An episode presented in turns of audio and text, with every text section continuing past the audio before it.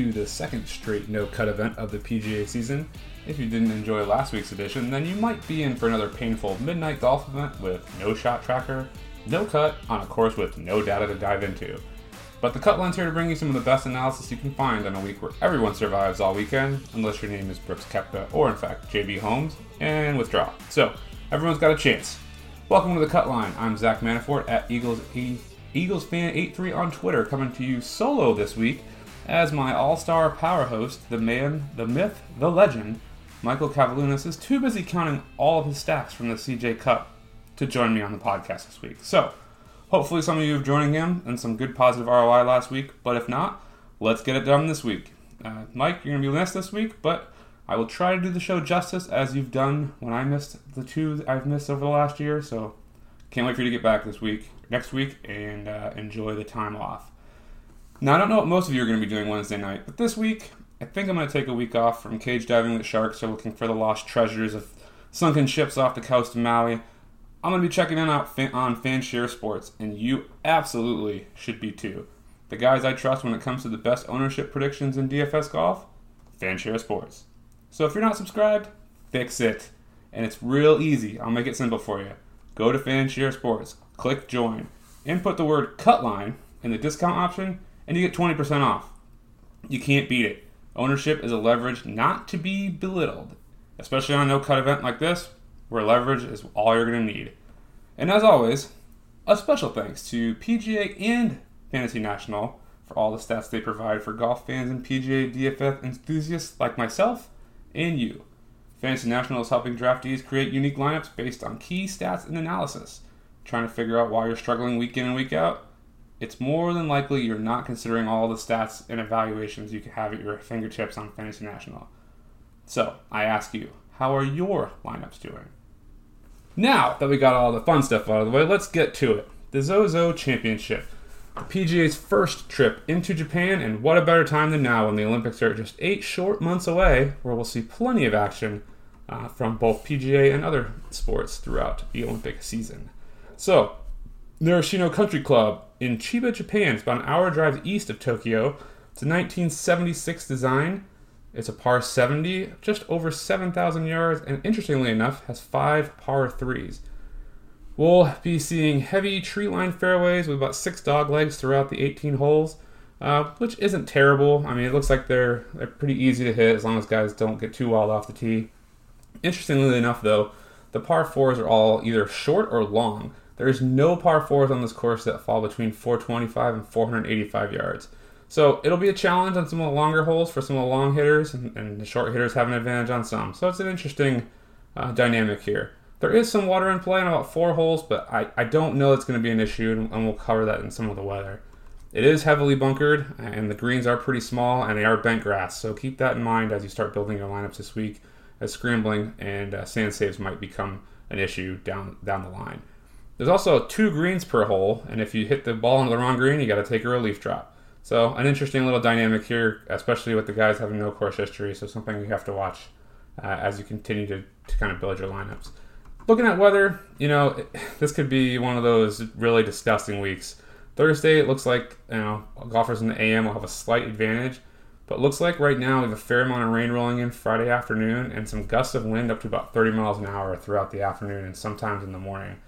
So, especially with a no cut event, I don't really see an advantage here. Uh, this could shift left and right. We're so far out right now.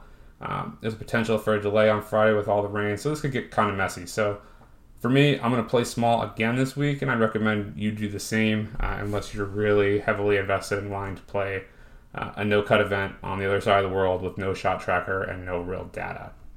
But for me, I'm playing small. So, key stats for me this week. There is no course history to really come back to, to look at here. So, I'm looking at strokes gained off the tee, uh, strokes gained tee to green. I want guys that are in good form. Proximity from 175 to 200, you know, with the, the longer par fours and some of the par fives here. Uh, I think there'll be some some advantage that those shots being the, the most from that distance. Par threes from 175 to 200. Uh, most of the par threes, uh, four of them fall in that range, and then scrambling. And then on top of that, I'm going to go ahead and take that and combine it with, you know, um, the overall result I get from that filter plus, you know, the last 36 on bent grass. And I'm also going to combine the last 36 on bent grass and par 70 play. and I'm going to mash all those together and kind of see what it spits out for for players that I should take a further look at. So not not too much uh, to talk about this week. There's not a lot of data to go after. There's no course horses. There's no um, real advantage on weather. It's going to be a mess. Uh, so with that, you know, we'll take it into the birdie or better segment where you know I'll decide what golfers I like this week, and I'll have no one to argue with me. So I have to be right. Ha, yeah, right. So anyway, as you know, I'm not a big fan of the, the 10 to 11k range, and I haven't been uh, over the course of the season. But I think this week is is the exception for me, and I think the number one overall play I'm going to have is, is Rory McIlroy at 11.5. To me, he ranks out number one in my model.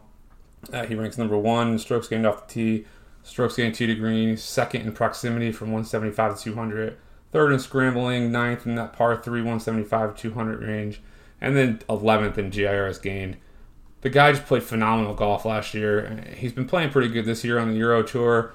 Um, he had a, let's see, he came in 26th at Alfred Dunhill Links Championship back on September 28th and then he T9'd at the BMW Championship back in, on the 21st uh, of September. So, you know, he's still in good form, uh, even though we haven't seen him since the Tour Championship back in August, where he obviously won and, and crushed it, gaining 13 strokes on the field.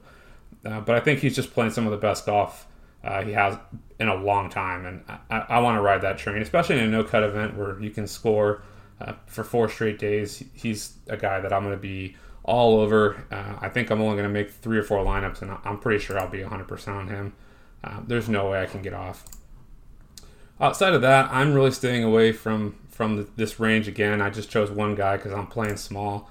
Uh, if I were making other lineups, I, I would consider Paul Casey at 10-1. Um, he just grades out well across the board for me, uh, especially GIR's gained, uh, strokes gained tee to green, and strokes gained off the tee over his last 36. He's just in solid form. Um, so that's another guy I'd look at in the 10K range. Moving down to the 9Ks, uh, uh, again, you know, I've got a couple guys I like here, but I think I'll, I'll stick with two. Uh, I really like Viktor Hovland here at 9,400. That grades out number four overall for me, uh, and that's mainly because he just crushes it. He's top three or better in every stat except scrambling and par threes, where he's 58th in scrambling and, and 41st in par threes from 175 to 200. I do like that. You know, it, it kind of worries me because you know there's five par threes here, but I think he makes up for it on some of those longer par fours uh, as, and the par fives as well. So I really like Viktor over the course of four days having a solid chance to finish high, and it's really the same thing for me for Tony Finau uh, at 9200. Yeah, he ranks out fifth overall, so just a little bit worse than Viktor, and, and he's top 10 in all the same stats uh, or better that I'm looking at for key stats this week, and then he's 13th in par threes, 175, 200, and 24th in scrambling. So there's an argument to be made there for me. Um, if I like Tony Finau or Viktor Hovland better, I think I'll just mix and match them in the, in the three or four lineups that I make with Rory, and then just bump it down on some of the guys that in the seven to six K range. Other guys, if you're you're mass multi entering, uh, that I have interest in, uh, Tiger Woods, uh, he seems to line up well here, played well in, in a fast paced skins matchup. Um, and that's really it. I mean, I see the, the argument for Collin Morikawa. I'm a big Collin Morikawa fan myself, but this week I'm just laying off of him, and I'm hoping he draws some ownership. Moving down to the 8K range, uh, this is where I really do. Uh, I, I, start liking guys a lot more, and, and that's pretty much been the course of my analysis for the season is I just I live in this this eight, seven, six K range. I just think there's such good value, and a lot of the guys are underpriced, especially this week. Uh, the guys I like the most, I think Mark Leishman at 8,500, um, par threes from 175 200. He grades out second, scrambling first. Um, he's been nailing shots uh, and GIR and greens regulation from the 175 200 last year and I just think he, he, he looked like he was dialed in uh, towards the end of the season and, early this year. So I think this is a spot where, where Leishman comes out uh, ready to play, uh, can, can, put some of these amateurs behind him. Jason Day is another one I think lines up good here. You always got to worry about injury and random sickness withdrawals, but another guy that just plays well uh, on these these types of par 70 bent grass courses. Um, so I'm, I'm all over Jason Day, 8900 a guy that I do like, and I just I just don't think he's getting you know any anywhere near the amount of ownership as he should is Adam Hadwin. I mean, the guy has just been playing solid golf. Fourth at the Shriners, the second at Safeway. Um, okay, he's like 43rd at the BMW, sure, but I mean, the guy has just been playing solid golf. Now, he's, he's 10th in proximity from 175 to 200. He's 7th in par threes from 175 to 200. So he's, in, he's top 10 in both ranges where a majority of these holes on the course fall. Um, so there's no way I can get away from him, especially at 8100. He ranks out 15th overall uh, in my model, and then when I look at my mixed condition model, he, he ranks out 10th um, when it combines par 70s, bent grass, and just overall uh, recent form. Um, so I think I may end up locking Adam Hadwin in here with the four lineups that I'm building. And I, I see the reasons why because it can be a roller coaster if you're not an Adam Hadwin fan. Uh, but for me this week, uh, I just can't find a way to get away from him. Moving down, one more guy. I kind of there's really two guys in this category that I like. Uh, Shane Lowry at 8K. You know, ninth in scrambling, seventh in par three scoring from from the key range uh, over the last couple, uh, last 36 rounds. He, you know, he didn't really look good at the BMW and the Northern Trust at the end of last season. Uh, he made the cut, but you know, finished 48th and 52nd respectively. Now, but prior to that, I mean, the guy was just on it. I mean, he obviously won the Open, uh, came in 28th at the U.S. Open, second at the RBC, eighth at the PGA Championship, third at the RBC Heritage, and really was just kind of, it was looking solid across the board. Um, and I can't find, you know, you give four straight days, and there's no threat to miss the cut. Uh, the guy can score once he gets on. Um, he only ranks up 32nd overall in my model, uh, but I do have some interest in Lowry, and I think he won't garner as much ownership uh, as some of the other guys in this range. Um, over the past, you know, seven events that's been tracked here, uh, his highest ownership was back in the U.S. Open when it was at nine percent. In the last two, it's been under five. So, you know, Bent Grass is a good putter, uh, plays well on you know windy conditions, which we may see this weekend. He's actually you know gaining 2.2 strokes in, in heavy winds. Uh, so we could see some advantage here for Lowry, and I think I'll have a fair share, at least half. You know, two or two out of the four lineups will have some Lowry exposure um, as I look to continue on uh, on guys that I really think will have an advantage, especially when you look at the ownership perspective. The only other guy in this range that I'm looking at, I think, it is uh, Joaquin Niemann at 8,200. I just think he's underpriced. Uh, we've seen him play solid golf. Uh, he's been just on it, and I just can't see a reason why not to play him. He came in 12th last week at, at the CJ Cup. After following that, following the miscut at the Shriners, so you know, up and down, know, he's going to be owned, especially after a solid finish CJ Cup where he was 12% uh, on average. But good bent grass putter. It's actually his best surface. He's not great, but he's above average uh, in the wind. So you know, I like him. I, I think I'll have uh, at least one one piece of him this week, but probably the guy I'm lowest on in the 8K range. But he's of interest to me, so I figured I'd mention him. All right, let's move on to the 7K range. So 7K range for me, I think is, you know, I just don't understand some of the pricing here. You got guys like you know, Kevin Na, uh, who's priced at 7,900, coming off a 20th last week, uh, following the win at the Shriners. You know, I don't know. He just it just feels like he's underpriced. He's a good wind player. He puts well in bent grass. You know, it's this it's the right side of the world for him. I don't know. I, I just it feels like a, almost like a trap because he's he's so low low price, and I think his ownership will be spiked a little bit. But I do have some interest in him outside of uh, Kevin Na, I do I do think this is a great bounce back spot for Billy Horschel at 7,700. Over the last 36 rounds alone, uh, he's ranked 11th off the tee, 19th in scrambling, 23rd strokes gained tee to green, and 24th in GIRs gained. And I think all that's incredibly important here. Uh, he ranks 11th overall in my mixed condition combined model for 7,700. I just don't see a reason why uh, you don't jump all over Billy Horschel here. Uh, he came in 64th last week, where he lost almost 6.7 strokes. Uh, obviously, he was way off last week, but in a no cut event, you can still finish low as long as you're putting up the points to score. Um, so even with a mid 30 or a high 20 finish, he won't kill your lineups at 7,700. And historically, you know, he's still been under 8% owned, and I think we'll continue to see that, especially after his horrendous showing um, last week. at the CJ Cup. Other guys I like, I think this is a great smash spot. I just worry a little bit about ownership uh, for Corey Conners. Uh, coming in off of a 12th at the CJ Cup, and the last time we saw him was at the Safeway back in September, where he got 13th. So we've got two top 15s in those last two events, and he's just dialed in on the proximity on the proximity game, especially last year. Uh, last 36 rounds, he's third off the tee, seventh in uh, proximity from 175 to 200, second in GIRs gained, 15th strokes gained tee to green. And for 7,200, he ranks out 10th overall over the last 36 rounds for me and 12th in my combined mixed condition model. I think, honestly, I'll have 100% of Rory and Corey Conners together uh, throughout every single lineup and then just kind of rotate guys through. Uh, I just don't see a reason to fade Conners here, and I just don't care what his ownership is. I'll make it up elsewhere. And the last guy for me in the 7K range is really, I think I will have at least one share of Andrew Putnam. And I liked him last week, and he came in with a 20th.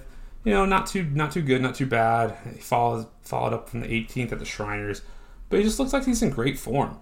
Um, I do worry about his ownership a little bit. It's been trending upwards since the BMW Championship, where it was nine percent, and it was almost 12 at the Shriners, and then it was 15 percent last week at the CJ Cup. So I, I, do think that if I keep a watch on Fanshare Sports and, Fantasy National, and I see his ownership creep any higher than 15 percent, I think I'll have to fade him because he's not the greatest win player. He actually loses strokes in the win, so I'm hoping that he does pick up and it gets a little crazy, and he kind of just falls off if his ownership gets up that high.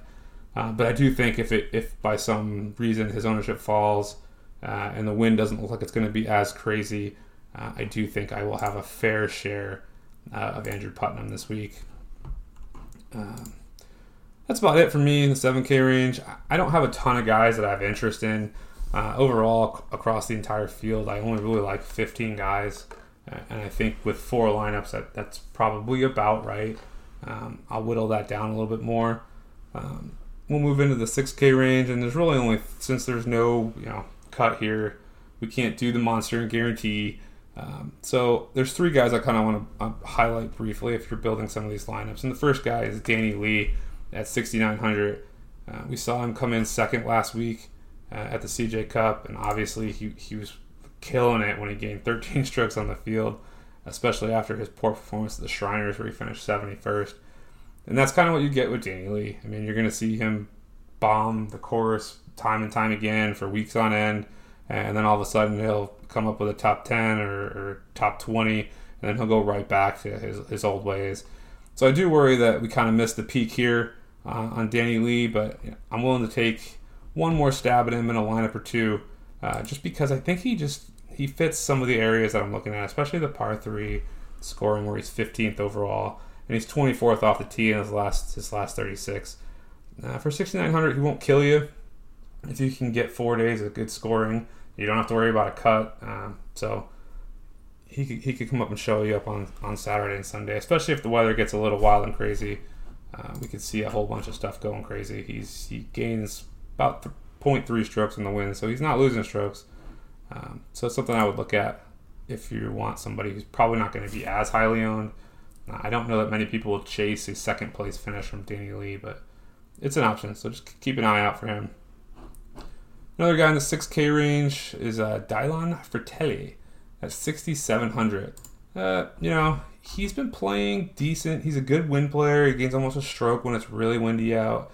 Bent grass is his worst, his worst putting surface, where he loses about 0.2 strokes around, but that won't kill you here.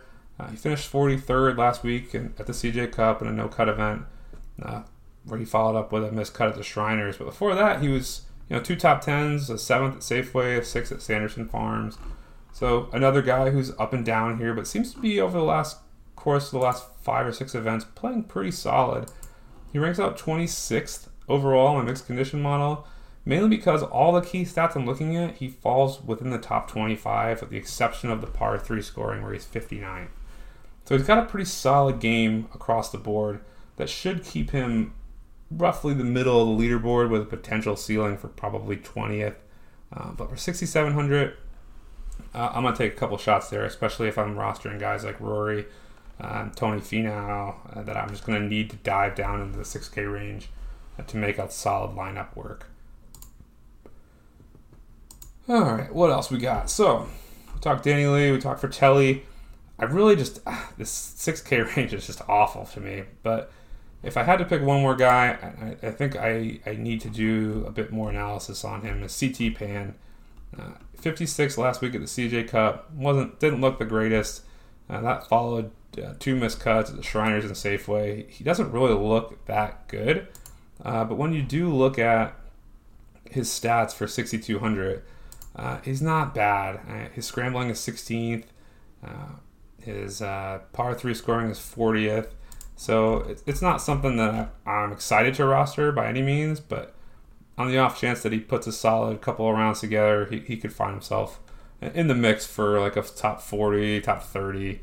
Um, may not win you a GPP, but he could easily help you stay afloat, especially if you hit some ceilings on another two guys in the lineup that are lower owned. And really, that's it for me. I, I don't have a whole lot of interest in this slate in general. Um, it's early in the season, it's in a new course, in a new area of the world. Uh, there's just so many variables that you can't throw into some of the analysis here that is really just telling me that I probably should stay away for the most part. Um, I just don't feel like I have an advantage here outside of looking at recent form uh, and looking at some of the key stats that are specific to this course. But with the intangibles of, you know, the Olympics coming to town, how much press these guys are going to get in and out of Tokyo. It's just, and the weather looks like it's going to be a little out of control with rain and wind. I just don't have much of an interest in the slate. So I think, you know, just to, to keep an interest, I'll throw like four or five lineups together, uh, probably in the bigger single entries and some of the lower three max, uh, especially because there's no shot tracker to really, you know, watch throughout the midnight, the midnight oil uh, if you're a night shift worker. And so, to me, I'm, I'm not in it. But if you are, I hope you win it all, uh, just not in the single entries that I'm in. Oh, you men are all alike. Seven or eight quick ones, and you're off with the boys to boast and brag. You better keep your mouth shut. Oh, I think I love him.